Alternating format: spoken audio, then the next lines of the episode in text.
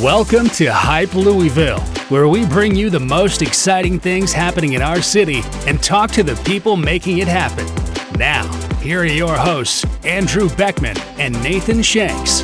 Let's get hyped! Louisville, what is up? Welcome back, episode 10. Yeah, Andrew Beckman here, and today we have a guest, Derek Selznick.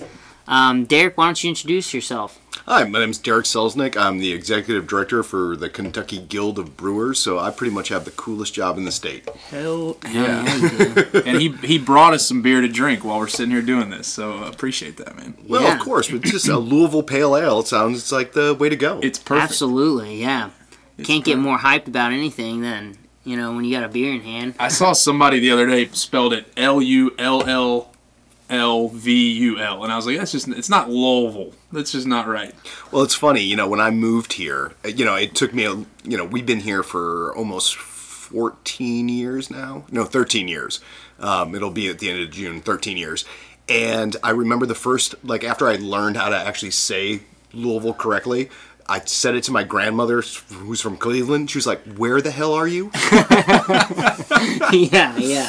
Well, you know, the convention brewer used to have that, that advertisement that was like Louisville, yes, and all the different enunciations. Yeah. Well, kind of going back to Nathan's comment a couple weeks ago about how our city seems to always be trying to keep up with the Joneses in regards to what Cincinnati, Indianapolis, and Nashville are doing. Mm-hmm. Yet some of what makes Louisville unique is our own little variations of how we pronounce it. A little Kentucky slang with a little northern twang, too. I am guilty, though. When I'm out of town and people say, where are you from? I say Louisville. Yeah. I do, too. Well, when we moved to, my wife and I moved to Denver for 4 years so I could go to graduate school, and there is a Louisville, and it was the weirdest thing, because we moved here for 1 year before we moved out there. Oh, that's weird. Yeah. So you moved to Louisville. Yeah, we moved from Louisville to Denver, and right outside Denver is a big suburb called Louisville. Yeah. Man, that doesn't sound natural at all. No. Yeah, especially having come from here. Yeah, exactly. For sure. What's up, everybody? It's Nathan Shanks. I wanted to interrupt really quick to talk about one of our sponsors, Shepherd Insurance. Shepherd is one of the top 50 agencies in the nation with access to over 200 insurance companies. From business insurance, health insurance, personal insurance, or financial advising, we strive to protect our clients from the unexpected and offer a wide variety of services tailored to meet your current and future needs. If you'd like more information, feel free to reach out to me. You can find me on Instagram at @NathanShanksInsurance or shoot me an email at nshanks@shepherdins.com. Let's get back to the show. Well, so let's back up a little bit. Mm-hmm. Give us a little bit of your background.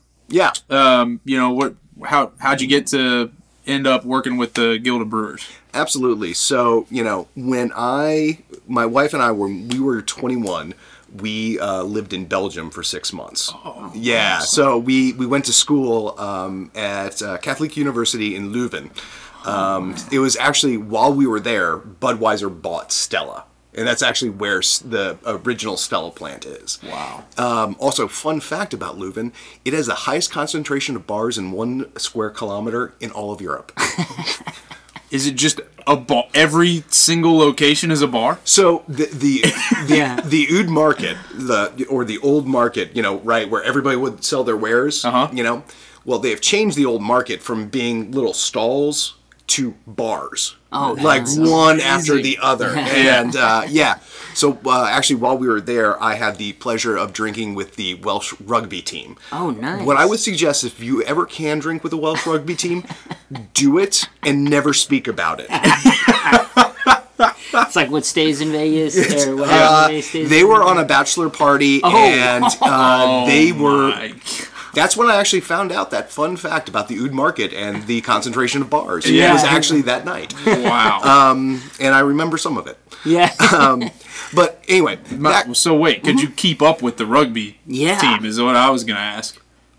Drinking-wise. No. God, no. Of course not. My answer would be the same, for sure. I'm 6 foot and 185 pounds. I was drinking with dudes that were like 240 6'3", and, you know, could break me in half. Mm-hmm. No, I did not stand a chance. That's awesome. I have a very significant ego, and it was put to the test that evening and put to bed. Yep. That's awesome. But that's kind of, you know, where I kind of developed a palate for beer. And then, you know, we moved, we went to Hanover. And so we came to Louisville for 1 year after we graduated, so my wife could do AmeriCorps, you know, and actually serve people, and I could bartend at O'Charlie's. Oh, wow. Yeah. Nice. Wow. I know. Doing the Lord's work, let me tell you. You know, and we really fell in love with Louisville. We moved out. I was in a graduate program out in Denver. So because, of course, I have a master's degree in religious studies, wrote my thesis on the Gospel of Matthew, and now I'm an executive director for a trade association for beer. It makes perfect sense, right? It makes perfect sense. Well, Catholics like to drink, so but, you know, when we were out there, I was lucky enough to get hooked up with people in the beer scene. The beer scene out there in 2003 was radically different than in Kentucky. Kentucky, I think there was 4 microbreweries in the entire state, you know, at that time. You know, I was fortunate enough to, when I started working at a nonprofit after graduate school, do a couple of events and fundraisers with some of the nonprofits. And one of my good friends was really good friends with the New Belgium taproom manager at the time. And so, like, we got to go there at 9:00 at night when everything was closed down and go down the slide and, like, go up on top of the tank. Stuff you would never do today. Yeah. And, you know, that really kind of solidified my love of beer, you know, but also working in the nonprofit sector. You know, after 4 years, my wife and I, basically my wife looked at me because we went out on her birthday, which is May 3rd, to a Rockies game, and it snowed. And she said, and we done. Yeah. 2 months later, we moved to Louisville. We were looking at Chicago, where I'm originally from, New York, where she's originally from, and then Louisville, because a lot of her family's in northern Kentucky. My mom's in Indianapolis and sister. And we really kind of fell in love with the city when we moved here. That's awesome. Mean, you know, what I like to say is Louisville has 90% of what you would want out of a big city, right? Yeah. Sorry, there is no Jewish deli here. It drives me insane. You know, there's just some things we don't have that the, you know, big cities like New York, Chicago have. But what we do have, and what's amazing, thank you, Mr. Realtor, is the cost of living is incredibly affordable. Yeah. You know, I am sending my kid to a public school and she's getting a great education. Right. You know, there's a lot. We have an amazing culinary scene. We've got a great brewery scene. Yeah. We've got, you know, bourbon. We have, you know, the Humana Festival. We have investment in the arts in this city. Mm-hmm. So you get a lot. You get, like I said, about 90%. Right. Do I wish we had bodegas open at 1:30 in the morning when I'm walking down the street so I can get an egg sandwich? Of course I do. Yeah. Who doesn't want that? Yeah. But at the same time, the what you get out of Louisville is so much worth it. Like I said, you know, my wife and I are coming up on 13 years here. You know, we moved our in-laws down here to help out with our daughter. You know, we've just been adopted by Louisville and we love it. That's great. That's great. That's cool. I am a big Colorado fan too, though, so that's always a good place to go. Yeah, but here's the thing. If it was my choice, we never would have left. Yeah. Okay. Because, like, I'm a cold weather dude, and it's also one of the... If it didn't snow as much, Denver would be a desert. Right. And so, like, during the summer, it's like 83 degrees and with sunny. Zero humidity and sunny. Yeah. And, you know, and it's either snowing during the winter or it is bright sunshine. Correct. Yeah. And so, like, place, that's my weather. However, my wife is Sicilian. She does not agree with me on these sorts of things. That's fair. Yeah. Well, and we all know how that goes. So, yes, for sure. Know, especially in light of Father's Day coming up, you know. I also can't help but notice we're sitting next to a New Belgium bike, too. Did he... Oh, yeah. Look at that. No, actually, so funny thing... Is that just a weird coincidence, I guess? Yeah. I've been... Did you buy that for today? No. Just for you, dude. That'd be real weird. Yeah. That'd be real weird. I'm glad I hung that up, though, because that was in the back of a garage somewhere, and I've had numerous people tell me to sell it, but... So, and you might know this, Derek, but New Belgium Brewery is an employee-owned company, and they only make 500 bike cruisers a year, and they give to their employers who have invested into the company. Gotcha. And the only reason I got my hands on one is it was raffled off in a bike race in Indianapolis that I happened to win. Now, I hate to correct you, but I'm going to correct you. Please educate me. They were bought by Kirin about a year ago. Oh. They were an employee-owned brewery. Oh. They were just acquired by one of the largest beer manufacturers in the world. I hope that means a lot of those. I hope that means a lot of those employees are rich now. Yeah. I heard some rumors of what some of the payouts were, and good for them is all I have to say. Yeah, that's awesome. Oh, good. I love it. Yeah. I love it. Same thing happened with UPS a long time ago too when they went public. Yeah, one from an ESOP, and they those people, some people just immediately retired. Hey, so good on them. Exactly. Good for them. Yeah, I agree. You know, I doubt with the Kentucky Guild of Brewers that's going to happen to me, that we're going to be acquired. But if you are interested, please contact me, Derek at kygbrewers.org. I'm not opposed to a payout. Yeah, love it. Yeah. Sounds good. Better be 2 commas in that offer, by the way. That's awesome. Derek, so, you know, with your background and position at the Kentucky Guild of Brewers, how did you and your organization, you know, adapt or pivot if you had to when the pandemic hit? And yeah, absolutely. So, you know, what I would say is we just got kicked square in the teeth. You know, and so did our membership. You know, unfortunately, we had to lay off somebody, and we pretty much pared it down to me and a firm that we work with that assists us with government relations. And it was really tough. Yeah. But I will say, you know, we... took advantage of some of the government programs, PPP loans. You know, we're currently working to get our employee retention tax credit to do that. And we took advantage of the economic injury disaster loans. And we took that out, which they offered to both for-profit companies and nonprofits, which the Kentucky Guild of Brewers is. And it got us through. You know, we are doing a lot better right now. You know, we've got our big beer festival coming up.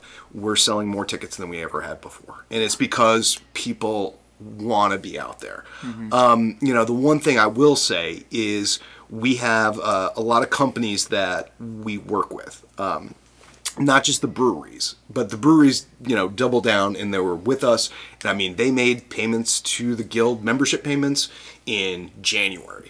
And, you know, for those of you that don't remember what January 2021 was like, the governor had shut down breweries, restaurants, and everything for 3 weeks for nothing but takeout. And so going into the slowest month of the year. Mm-hmm. And they stuck with us. And I'm grateful for that. We also have what's called an affiliate program. And so, you know, whether it is banks, attorneys, equipment manufacturers, insurance, you should join, you know, or, you know, whatever it is, they also stuck with us. We didn't, we actually added during the pandemic. And that's so great.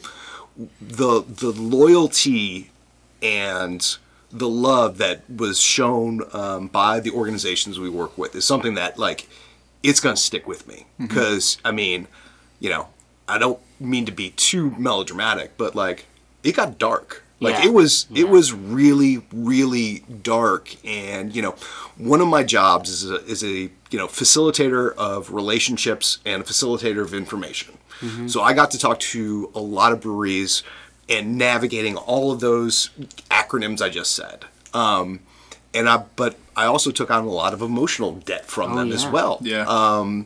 And it was really, really difficult. And I don't want to downplay that at all. But I will say this. I think we have gotten through it, and we learned a lot of really good lessons, and we've become stronger by it. Yeah. Even though, once again, it sucked. It was not fun, and I never want to do it ever again. Yeah, yeah, for sure. What you know, it seems so. So what exactly? What are your duties as a Kentucky? So what I would say is I kind of break my job into four different camps. In a normal year, it's 25% is government relations. You know, we just passed Senate Bill 15, which Kentucky now joins 39 other states that allows for self-distribution by breweries, and changes and makes a bit more fair our contracts with our wholesale partners, which is a huge thing for our members. But also little things about like talking to them about like what you can and can't say on Facebook. You know, you know, in December we got made permanent the Craft Beverage Modernization Tax Reform Act. Which keeps their federal wholesale or federal excise taxes at $3.50 for my members, and also a very little thing in the law that nobody talks about, but it's incredibly important, allows for breweries to contract with other breweries out of state to produce beer for them and bring it into the state and sell it. So like we got that made permanent. Last year, that was about 90% of my job because of all of those government programs we were talking about, as well as doing some really big lifts. And, you know, the governor, you know, we had a moving target for what people were allowed and not allowed to do. And we had to help negotiate that for our members. Didn't Upland just open something in Kentucky? No, they opened up in southern Indiana. Is it southern Indiana? Yeah. Okay, gotcha. So the 21st Amendment is a huge blessing, and it also has a bit of a curse to it, right? Yeah. Because what it says is the sale of alcohol, and I'm paraphrasing here, the sale of alcohol shall be legal in every state. And every state can regulate it in any way it sees fit. So... you know, Monarch, for example, they have a taproom and brewery in Louisville, and they have one in New Albany. And how those two things operate from a regulatory standpoint on the state level are completely different. Wow. And this is why guilds, specifically state guilds, are so important, is because... unlike almost any other industry in the United States, we have an actual... congressional amendment that specifically says states do whatever the hell you want. And the 50 states, D.C. and Puerto Rico, let me tell you, none of us look anything alike whatsoever. Wow. Yeah. I was going to ask you that. So, like, the facilitation of information, like, do you benefit from networking with other state guilds? Like, oh, my God, yes. Oh, my God. So I actually was on the phone this morning for about 30 minutes with my counterpart in New York, counseling. We have a standing call every Thursday at 4 with all the national guild leaders to talk and share what's kind of going on, know what's happening on the federal level, and then just kind of check in. Because once something happens in one state, it tends to be a tidal wave towards the other states. And so, you know, we always want to know about things before it's coming towards us. Yeah. But we also have insanely specific jobs. And, you know, having those other human beings to rely on is incredibly important for me. And it's been a wonderful mentorship with doing that. So the government relations is about 25%. The other 25% is we do the Kentucky Craft Bash. So we'll have 61 breweries on hand, 2,000 people, one person putting that on. Are we looking at him? You're looking at that person, and I am not waking up every morning at 3 in the morning and going to a notebook and writing down details about things I'm worried about forgetting. Yeah. That is not happening right now. We also do an education conference and trade show, so we'll have like 40 to 50 vendors. You know, we'll have keynotes. This year's keynotes are Wynne Odell of Odell Brewing and Dr. J, the Diversity, Equity, and Inclusion Officer for the Brewers Association, will be doing our others. And then we also have kind of... Is that a national association? Yes. Okay. So that is kind of like...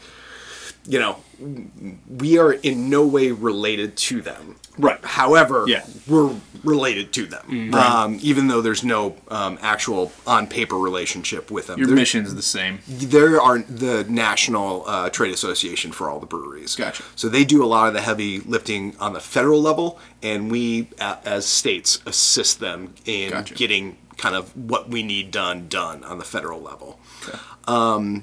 So those are like kind of two big things. We have another something that's about to be announced, but we can't do it.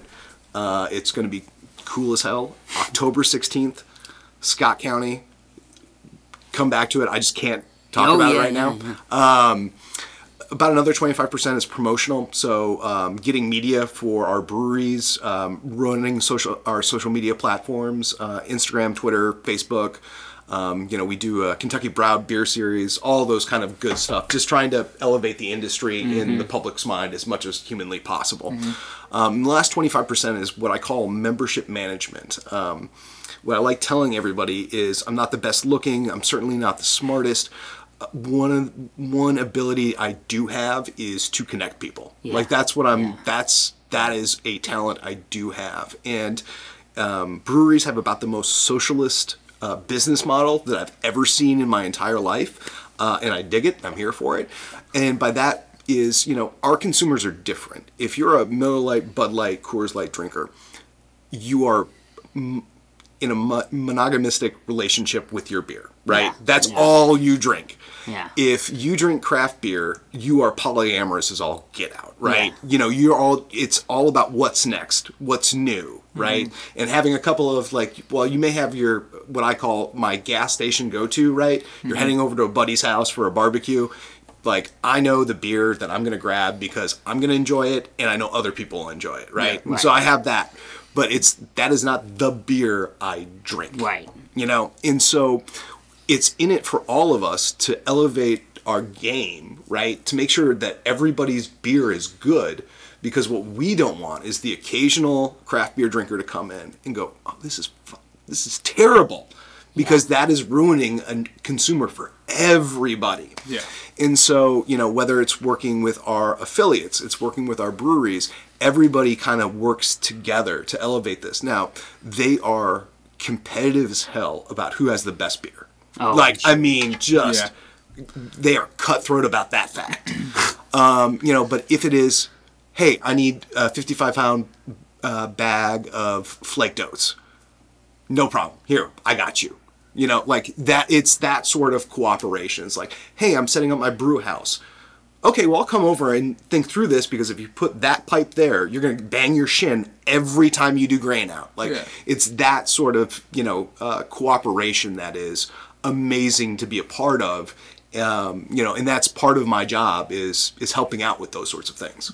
So how do you, it sounds like you know every facet of the business of a brewer. Is that accurate? No. I mean, I actually very intentionally stay out of their business. There's two numbers I want to know. I want to know the amount of employees they have. And we do that for public relations purposes, as well as just for any industry. Knowing how many people you employ is a good metric to know kind of what's going on. Right. And then the second is I want to know how much beer they made. And that's because their dues are based on production. So I want to know that number. You got to know how many barrels. but you understand, back to your ability to connect people. When you get a new member or someone that wants to open up a microbrewery, you, or maybe based on your experience, you know how to make beer, so you know, or is that accurate? No, I'm not a brewer. I've homebrewed a couple of times, but no, those people are artists. I am not that. I mean, do I know the basic science behind it and the process? Yes, but it would be incredibly foolhardy of me and arrogant to say I know how to make beer. Yeah. That is an art. That is a skill, and it is one I do not possess. It's also why I don't homebrew anymore, because the beer I'm able to buy will far exceed anything I will ever be able to create myself. Yeah. So as far as down the road for breweries, specifically in Louisville, where do you see our brewery scene going, and what can the residents of Louisville do to kind of help support the industry? Well, I mean, as far as supporting the industry, this goes, doesn't matter where you live, right? The biggest thing you can do is going to a brewery and buying directly from them. Mm-hmm. You know, we also know that, you know, go to them, go experience them.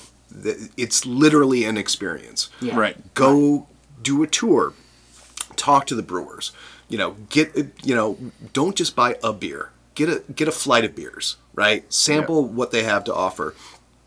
And when you leave, buy a six pack, buy a growler, buy a crowler. Like that is the most impactful thing that you can do to support them. Okay. Right. Because the number of people that are in Kroger, that are in Liquor Barn is very small compared to the number of breweries that are out there. Right. And so going directly and patronizing them is the biggest thing that you can do to help them.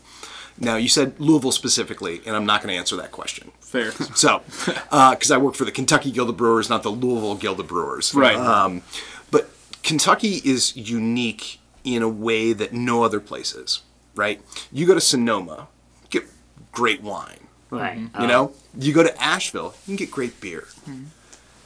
You come to Kentucky, you can have a world-class beverage experience. Right. And that is between our beer and our bourbon. And our friendly wineries as well. Mm-hmm. But that's something that nobody else can offer in anywhere in the world. That is a uniquely Kentucky thing.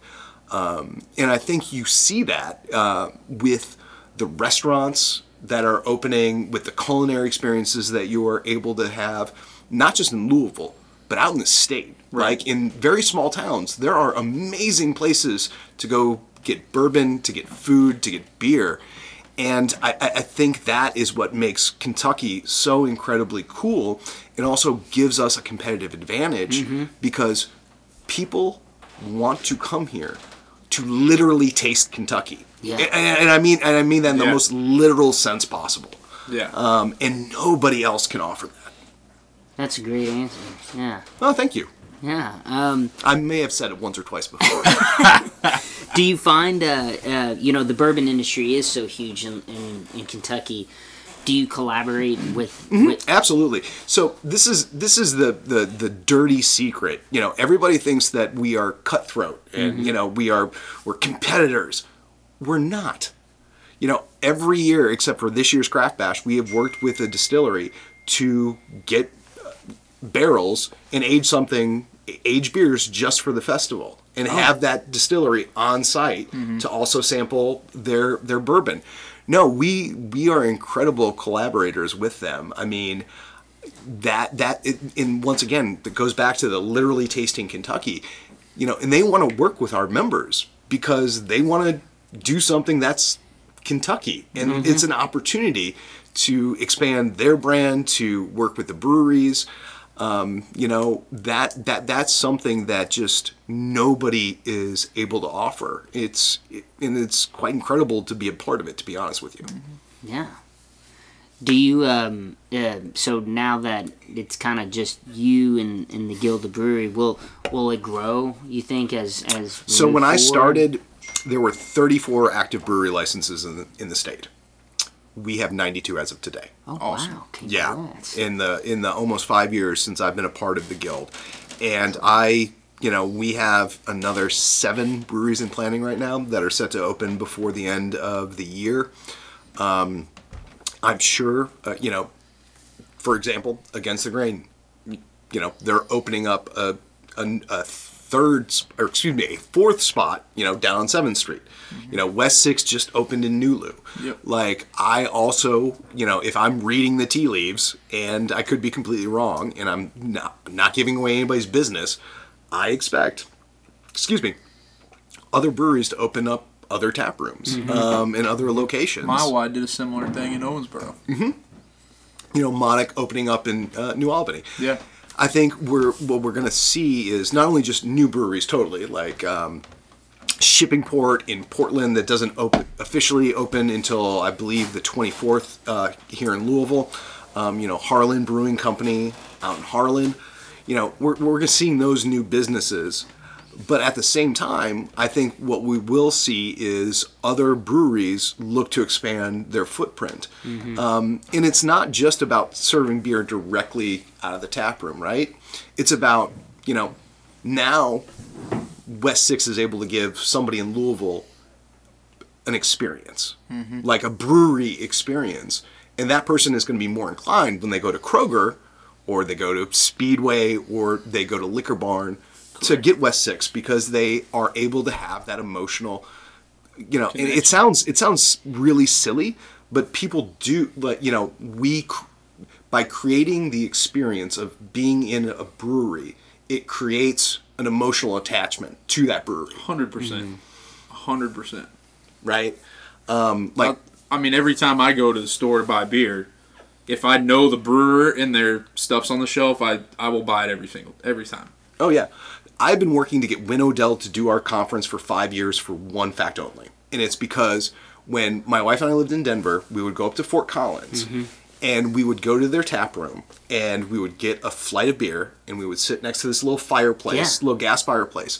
And the flight of beer cost like $5 or $10 or whatever it was. Yeah. And you had two choices. You could either use it for merch or you could donate it to a nonprofit. Oh, no way. I have never forgotten that. Yeah. It was like one of those things where I was like, this is so great. It was a rotating nonprofit, and I always loved the fact that you could use that money for merch, or you just donated it. It would just donate it straight away for your flight. That's awesome. That is something I will never forget. Yeah. Yeah. And also makes me mad that Odell is not in Kentucky. Well, now you have a reason to keep going back to Colorado. Oh yeah, correct. Do you get to travel a lot with the? Yeah, I do. Notwithstanding. The last year, Yeah. We'll take that away. No, where beer has taken me is incredible. I'll be out in Denver for an entire week in September for the Craft Brewers Conference, cool. as well as visiting some friends. I'm usually in D.C. once or twice a year, working with the Brewers Association or other people lobbying on the Hill. And then I put normally between about 12,000 to 14,000 miles on my car a year, traveling around the state. Mm-hmm. Yeah. I do not break rocks for a living by any stretch of the imagination. Yeah. Do you, it's interesting, you spoke earlier about these Senate bills you passed. Do you have to have a pretty in-depth legal knowledge to draft these? Or how we have a wonderful legal and lobbying firm that we work with, Goss Sanford. Mm-hmm. They are they're absolutely amazing. So we have that to rely on. However, I have also been basically lobbying for the last decade and a half. Mm-hmm. It's a skill like any other. You read a bill and it's gobbledygook. Yeah. Yes.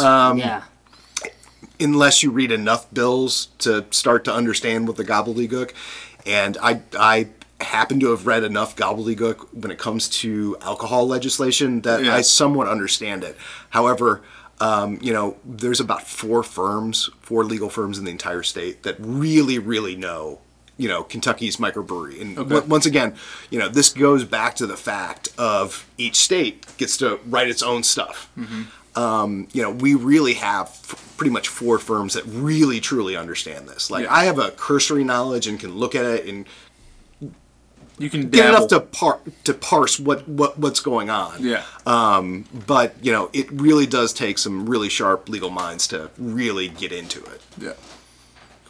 Cool. Yeah. I've been wanting to ask you what your favorite beer is, but is that an appropriate question for? You can ask any question you want. Favorite beer. The one in front of me. Yeah. Yeah. There you go. Yeah. Great answer, and it tastes delicious. It does. It's a good one. And I'm sure you probably can't go wrong with a good craft beer in Kentucky. That's the thing is people. I get asked this question a lot. Like, what's your favorite beer?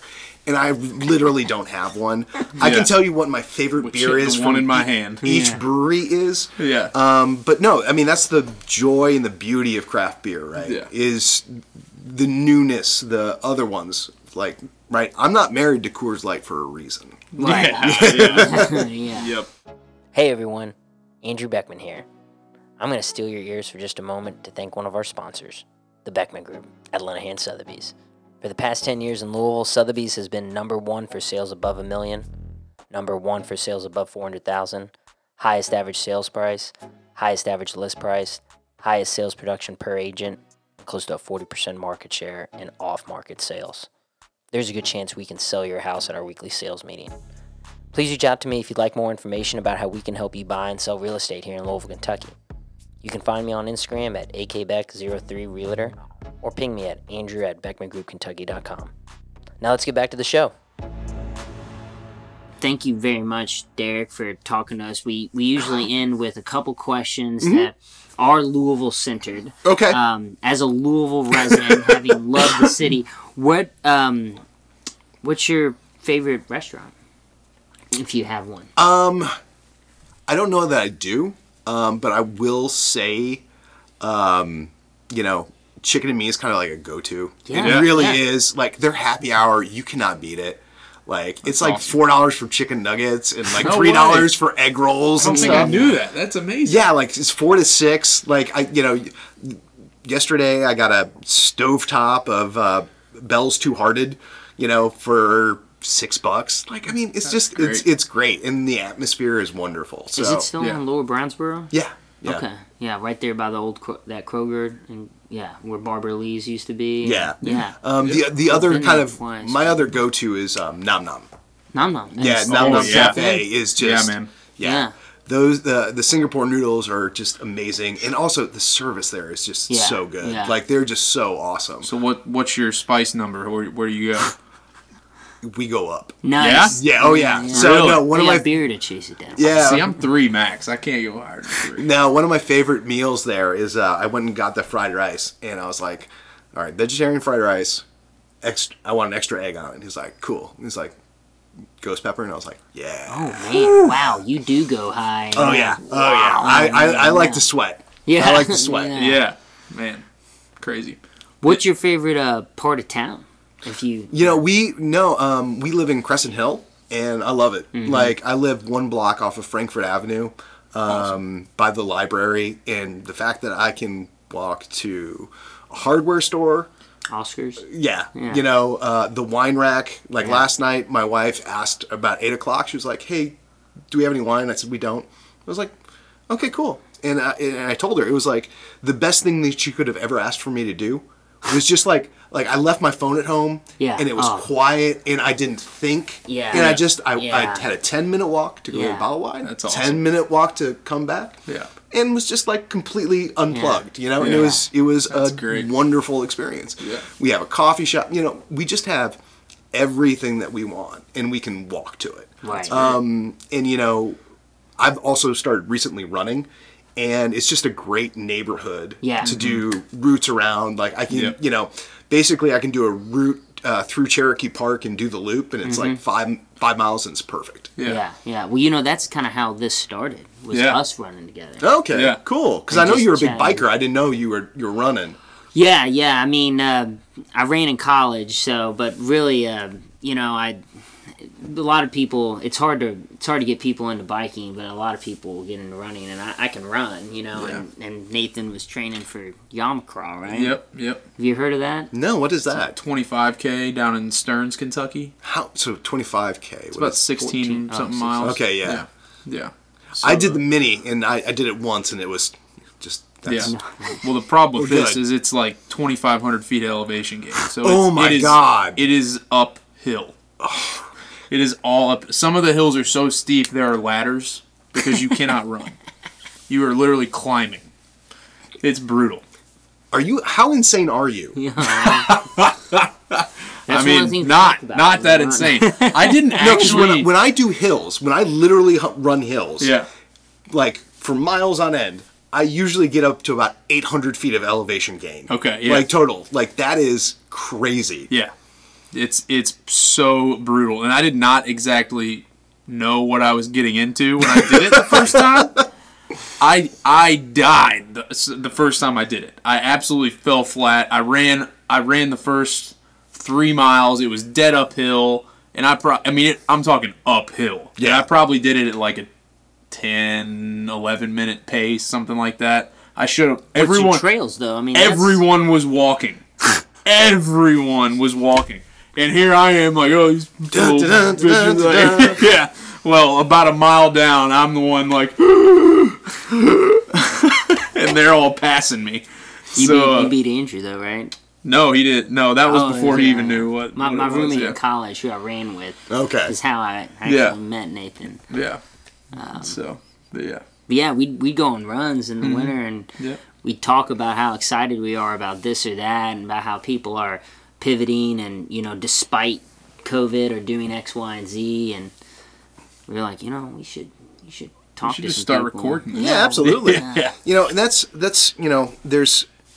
Once again, going back, sucked, right? Yeah. The whole thing just sucked. Yeah. However, I do hope that we all take away some lessons from it, right? I think we've seen, a lot more people can work from home. Yeah. They don't need to be in the office every single day. Right. Yeah. Right?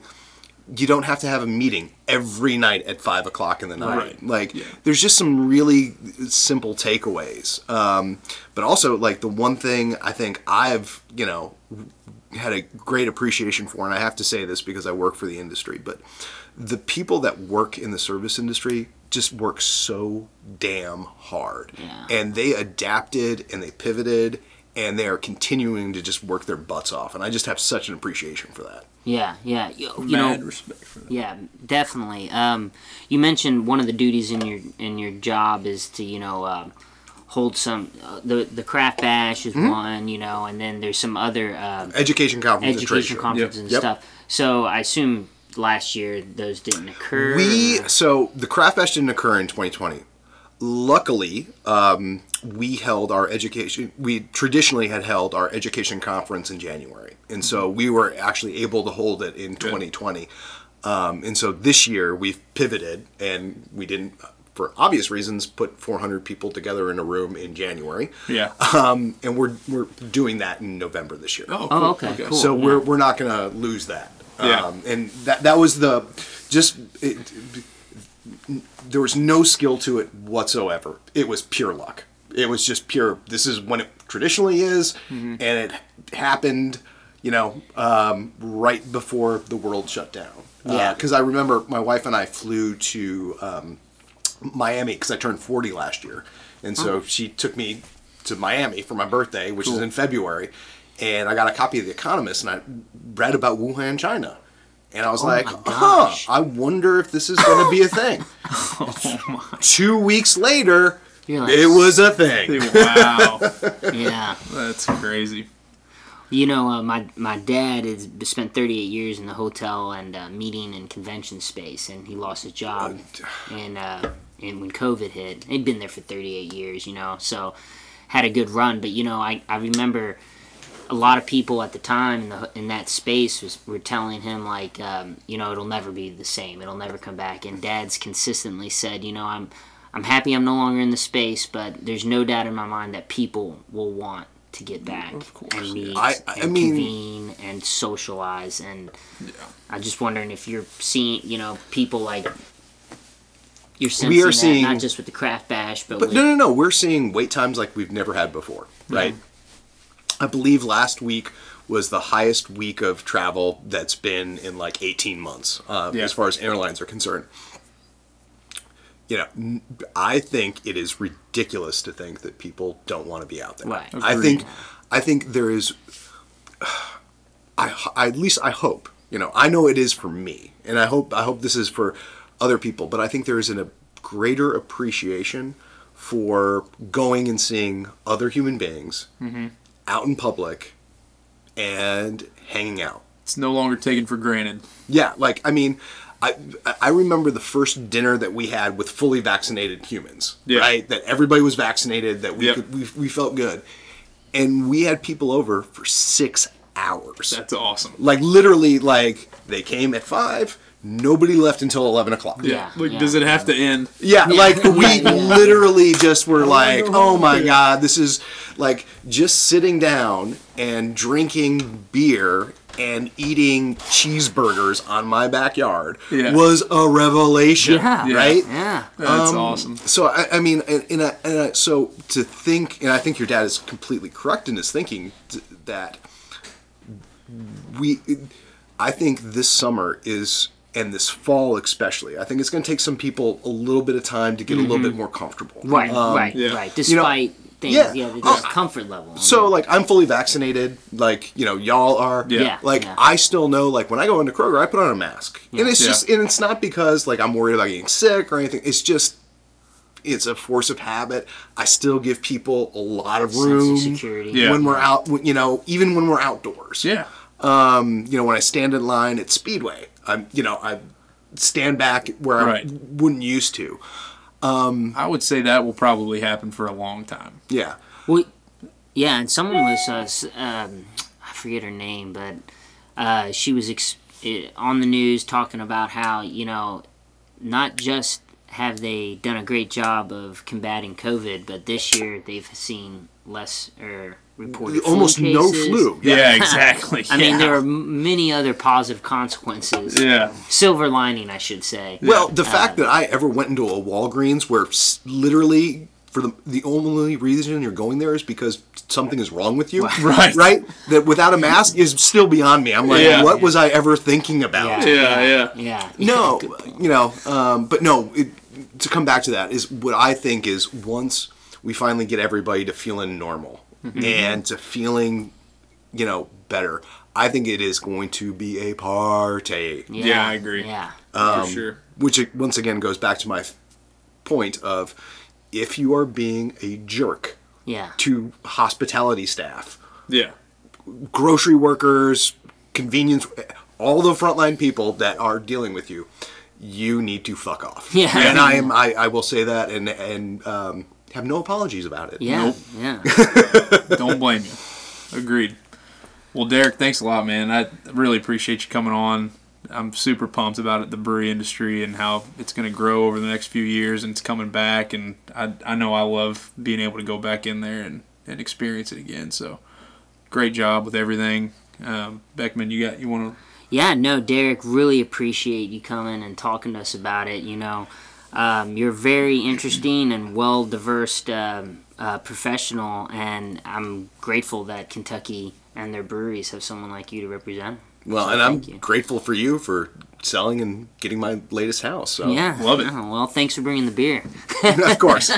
It's on brand. Yeah. Yeah, love it. Well, everybody, thanks for listening. Please like and subscribe. Leave reviews. That is huge for us. We really appreciate that. Continue to share, and we will see you next time. All right. Talk to you later.